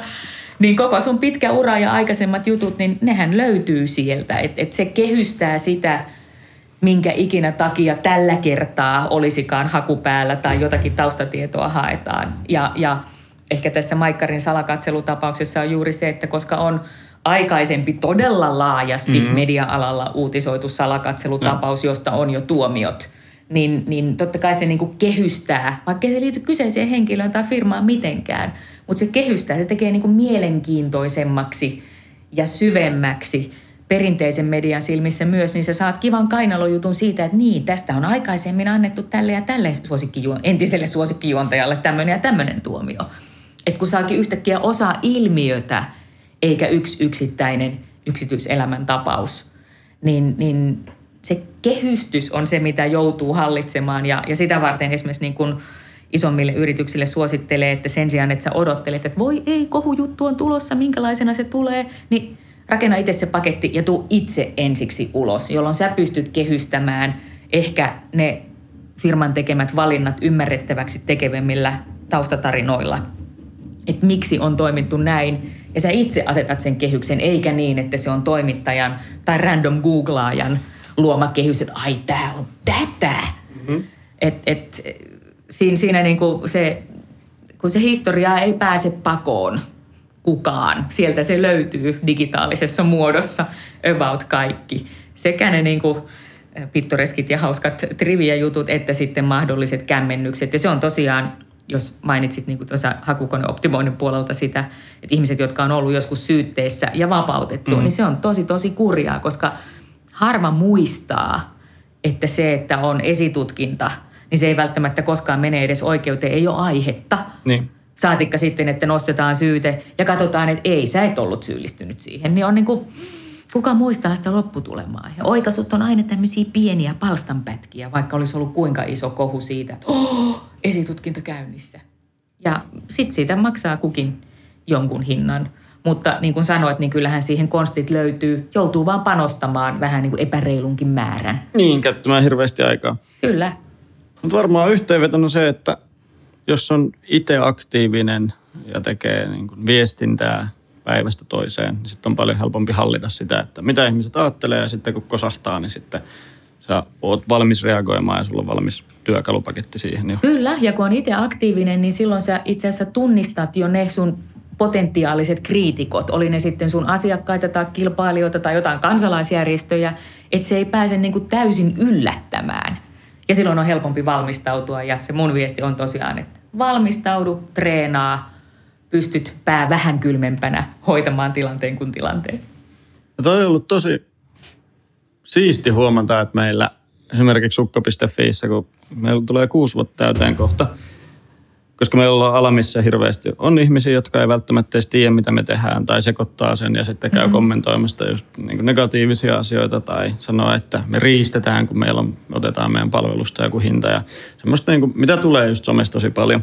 Ja sitten huomasi parin vuoden jälkeen, kun oli niin kuin aktiivisesti viestinyt ihmisille ja oli saanut käyttäjäkuntaa ja ihmisiä, jotka niin kuin sitoutu meihin.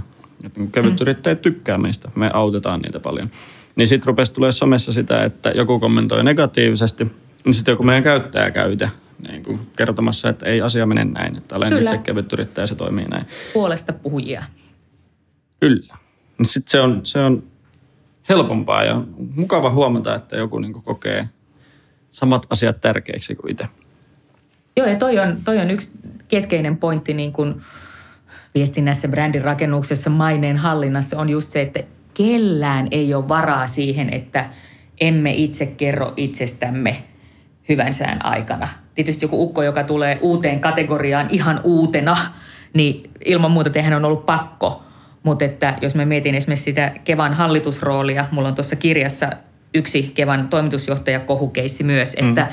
että kun on ollut talo, joka on niin, kuin niin perinteinen, ikään kuin en, edell, entisessä maailmassa tunnustettu ja tärkeä toimija, niin ei ollut vaan tullut tehneeksi omaa toimintaansa ja sen tarkoitusta ja laatua, puhumattakaan johtajat sitä omaa henkilöbrändiä tunnetuksi, niin silloin se tiedollinen tyhjiö – jonkun pienenkin kohuväitteen kohdalla, niin sehän täyttyy oletuksista ja stereotypioista ja huhuista ja luuloista, pahanilkisten juoruista. Että se, sellaisia tyhjiöitä ei ole varaa kenelläkään jättää. No tämä Kevan kohu, missä oli urheiluautoja ja kaikkea. Niin, joka on siis mun mielestä niin kuin maailman epäreiluinta siinä suhteessa, koska, koska se, hänen työsuhdeautonsa oli halvempi kuin johtoryhmän mm. heppujen työsuhdeautot. Ja jos Kyllä. ihmisellä on kokonaispalkka, niin Minusta nähdä ihan sama vaikka Harley Davidson, koska sehän pienentää sitä maksettavaa palkkaa. Että, mutta se, että sä oot vaalein, sä oot nainen, sulla on avoauto, niin onhan sinun arveluttavaa. Mutta siihen olisi ehkä auttanut se, että jos jo vuosia oltaisiin tehty sekä taloa ja sen toimintaa tunnetuksi, että sitten sitä johtajaprofiilia. Ja tietysti tartuttu hommaan niin kuin heti, eikä vasta sitten, kun jossakin valossa kehystetty tarina on painettu oikein isolle aukeamalle. Kyllä, ja sitten taas kun itse katsoi sitä, sitäkin kohua, niin siinähän kun kritisoitiin vaikka palkkaa ja tällaisia asioita, niin se palkkahan on suhteessa niin kuin saavutettuihin voittoihin ja hyötyihin, mitä niin kuin sijoitustoiminnalla saatiin aikaan, niin sehän ei ole millään lailla edes vertailukelpoinen, niin kuin mitä ei. yleensä samanlaisesta niin kuin pestistä saa. Että jos sä tuotat jättimäisiä määriä rahaa, niin silloinhan pitäisi saada itsekin jotain hyötyä siitä. Se oli se oli kaiken kaikkiaan jotenkin myös semmoinen Se oli kyllä, se on, mutta siis se, voi kumpa joku tutkisi sen oikein oikein huolella. Mä käsittelin tota oikeastaan siitä, kun itse olin siinä niin kuin hallitusroolissa, eikä, eikä kädet savessa tekemässä, että, että mitä niin kuin hallitusihmisen pitää tehdä, kun sä et voi käydä puolustamaan niin kuin toimitusjohtajaakaan, vaan teidän mm. pitää huolehtia sen putiikin jatkuvuudesta, että se menee sen yli. Ja, ja, ja toisaalta sit, että niin kuin tunnistaa myös omat tunteet, että jos on niin kuin ihan mukava, pätevä ihminen, jota selkeästi kohdellaan niin kuin nyt kyllä todella isolla hanskalla niin kuin mennen tullen, on se, että, että miten niin kuin klaaraa sitten nämä tunteet ja sitten sen kylmäpäisyyden siitä, että meillä on kuitenkin isompi missio tuolla eteenpäin, tonne mennään. Mutta että kyllähän se kun vuosia kuluu, niin sitä on mielenkiintoista ajatella just siinä mielessä ja välillä mietin, että mitä nämä toimittajat ajattelee, jotka niin revittelee oikein huolella ja kyylää jossain katajanokalla, että onko kohumemari täällä. niin että oikeasti, mitä te teitte ja miksi? Sellaisia toimittajat on. Vaikea Ai, tietää, miten ne Se on, se on jännää, puuhaa. kyllä. Ja sitten just, että siinä näkee myös sen, mikä liittyy somekohuihin ja mediakohuihin, että – että soppaa hämmentämään tunkee kyllä sitten ihmisiä sun historiasta. Että kyllä niin kuin katkeralle Excelle avautuu loistavia mahdollisuuksia aina, jos joku poloinen joutuu kohun silmään, että nyt voin lähdesuojan turvin laulaa mielestäni tosia asioita ja, ja saattaa mennä läpikin. Että se, on, että se osoittaa tietysti tilanteiden hallinnan vaikeuden, koska hyvän tahtoisetkin ihmiset, jotka ryhtyvät tuomaan uusia näkemyksiä ilman, että sit on keskenään koordinoitu, niin se vaan lisää ikään kuin sitä – sirkulaatioilmiössä voimaa ja, ja tunteellisia tarttumapintoja somessa ja tavallisessa mediassa niin kuin, niin kuin generoivaa mylläkkään. Et, et se, no joo, siitä on onneksi kirjassa ihan, ihan oma lukunsa, että et, et se on, sitä on jännä tutkia. Mutta hirveätä olla siinä keskuudessa. Meillä rupeaa pikkuhiljaa aika loppumaan. Mutta vielä olisi, haluaisin kuulla, mitä mieltä sä olit siitä Jari Sillanpään haastattelusta, mikä oli telkkarissa. Se oli jotenkin, katoin livenä ja oli vähän sillä että, että nyt, nyt en tiedä uskonko sitä mitä näen. Että se oli jotenkin tosi, tosi kummallinen tilanne. Mä en halunnut edes katsoa sitä, enkä katsonut. No. Sitten tietysti seurasin Twitteristä kaikkea no. sitä kommentoitia ja niin edelleen. Mun mielestä se on tietysti niin kuin, tämä on varmaan sellainen asia, että kahden vuoden päästä tämä on tosi mielenkiintoinen siihen nähden, että kun kysymyksessä on kuitenkin niin kuin rikos. Ja, ja tota, ja totta kai ihmisellä on oikeus niin kuin kertoa tilanteestaan. Onko se viisasta, niin viestintäkonsultin hattupäässä voi miettiä, että what the mm-hmm. että et, et kantsiiko vai eikö mennä ja milloin. Mutta että et, et kun tietää, että joka tapauksessa on pitkä prosessi edessä, jos on esitutkinta käynnissä ja sitten vielä oikeudenkäynnit ja sitten pitää elää sen mahdollisen tuomion kanssa ja, ja koittaa säilyttää niin kuin kuitenkin julkisuuteen perustuva ammatti. Ja niin, niin en tiedä. Ja sitten tietysti mä en nyt lähde sille mediaan neuvomaan, että missä kunnossa olevaa ihmistä voi haastatella tai ei voi haastatella. Mm. Et kyllä tietysti oikeustoimikelpoinen aikuinen ihminen itse päättää, keitä neuvonantajia käyttää ja, ja mitä tekee milloinkin. Mutta et, et, et kummallinen tapa, siis on jännä nähdä se, että vaikuttaako tämä loppujen lopuksi keikkasuosioon, kun on ihminen, josta kaikki ne virheineenkin niin paljon pidetään – että et mikä vaikutus tällä sitten on siinä kohtaa, kun tämä esitutkinta ja mahdollinen oikeusprosessi ja mahdollinen niin kuin tuomio aikanaan tulee. Et kun tämä tietää, että tämä ei ole niin kuin yhdellä, yhdellä haastattelulla missään nimessä ohitse.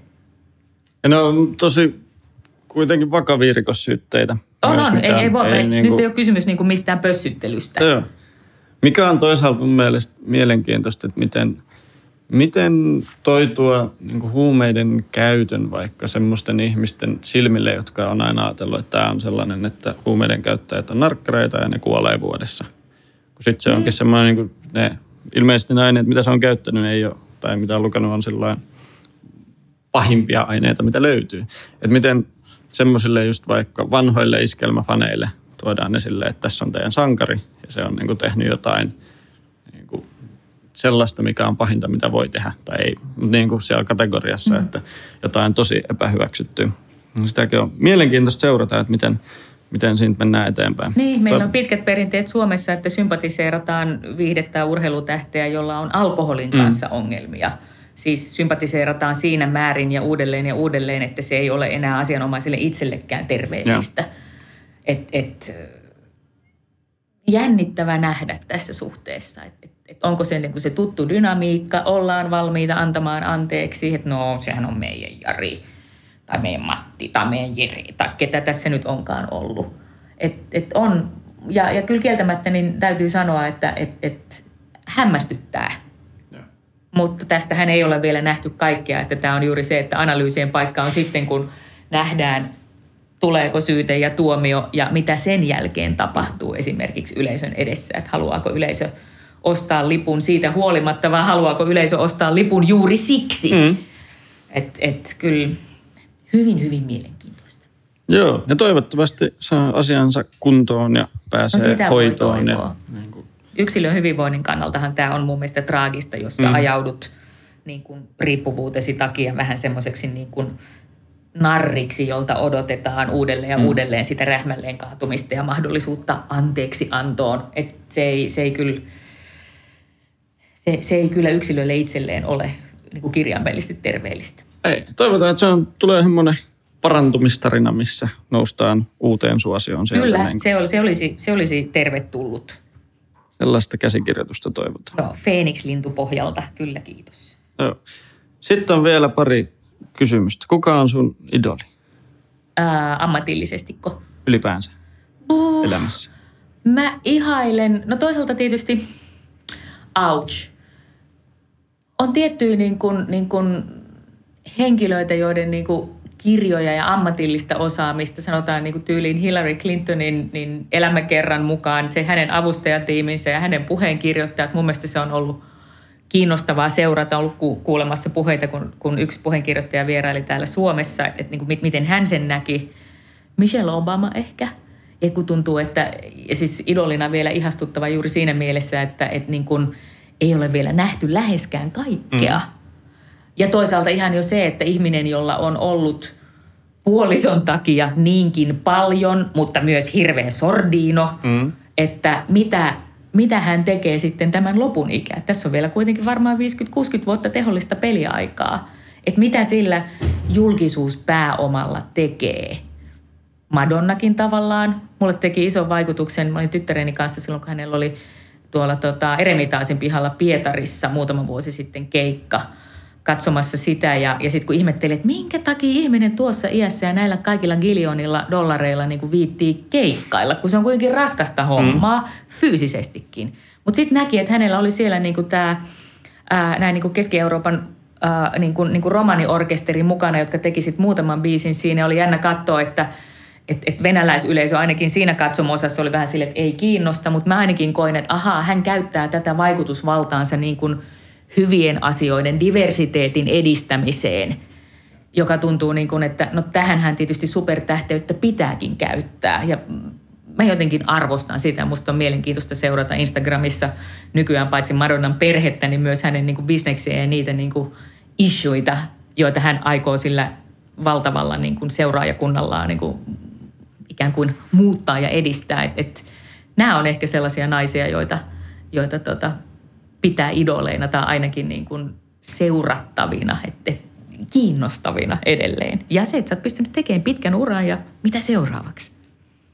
No mitä sä haluat? Mitä Salla-Mari Muhonen haluaa saada aikaan? Mitä sä, mihin sä haluat vaikuttaa? No kyllä me siinä mielessä ollaan Olli samassa veneessä, että kun mäkin olen joutunut päätynyt silloin niin kuin suomalaisen internetsin alkuajoista niin kuin moderoimaan ja sitten tuottamaan duuninettiä. Olin interaktiivisen sataman työntekijä numero 40. Että kyllä tässä edelleen on se semmoinen niin brave new world. Kyllä mä haluan niin kuin edistää sitä Suomen ja suomalaisen bisneksen uudistumista – ehkä on ollut vähän pettynyt siihen, että okei, politiikka ei ole ehkä se väylä, jossa se uudistushalu ja kyky niin kuin siihen dialogiin ja, ja tilanteen hahmottamiseen ja niiden muutosten tekemiseen ei ole se suurin.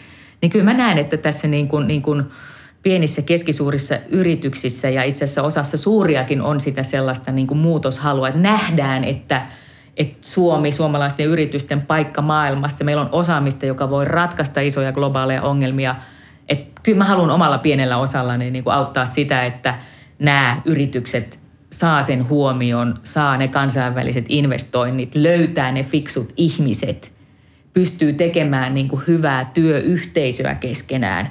totta kai siinä sivussa kun on feministinä, mä haluan myös, että naiset saavat sen rahoituksen, ne johtajan paikat ja tilan niin kuin niille innovaatioilleen, että niillä pystytään muuttamaan tätä maailmaa paremmaksi. Tätä kuuntelee joku yrittäjä tai kevytyrittäjä tai, tai ihminen, joka haluaa niin kuin apua näissä asioissa, mitä mainitsit. Mistä mm-hmm. sut löytää? Miten suhun saa yhteyden? No ihan vaikka Google, sallamaari.fi, mutta totta kai meidän firmasta netprofiilista. Et mä oon kyllä siis siinä suhteessa noudattanut tätä avoimuutta, ehkä vähän joutuu sitten kärsimään shittiäkin siitä, mutta joka tapauksessa että on löydettävissä. Ja pyrin kirjoittamaan nimenomaan kanavoimaan myös toisten ammattilaisten kokemusten jakamista, koska kyllä mä koen, että kun ihmiset jakaa osaamistaan, niin kaikki hyötyy. Eikä siinä pidä sitten häpeillä, että kerron vain niistä loistavasti menneistä jutuista, vaan kerron myös, mitä opin, kun kompuroin. Et toivottavasti pystyy esimerkillään ja ehkä sitten tosiaan konkreettisellakin avullaan, jos, jos joku on sellaisessa tilanteessa, että haluaa ottaa onkeensa ja valmistautua jo hyvän sään aikana, eikä pelkästään sitten, kun on jo niin kuin huttu iskenyt tuulettimeen. Ja somekohut ja mainekriisit kirjan saa mainostajat. Mainostajien liitot nettisivuilta. Joo. Laitetaan linkki tuohon podcastin kuvaukseen. Hieno juttu. Kiitos Olli. Kiitos kun pääsit käymään. Erittäin mukavaa oli tulla käymään juttelemaan tästä.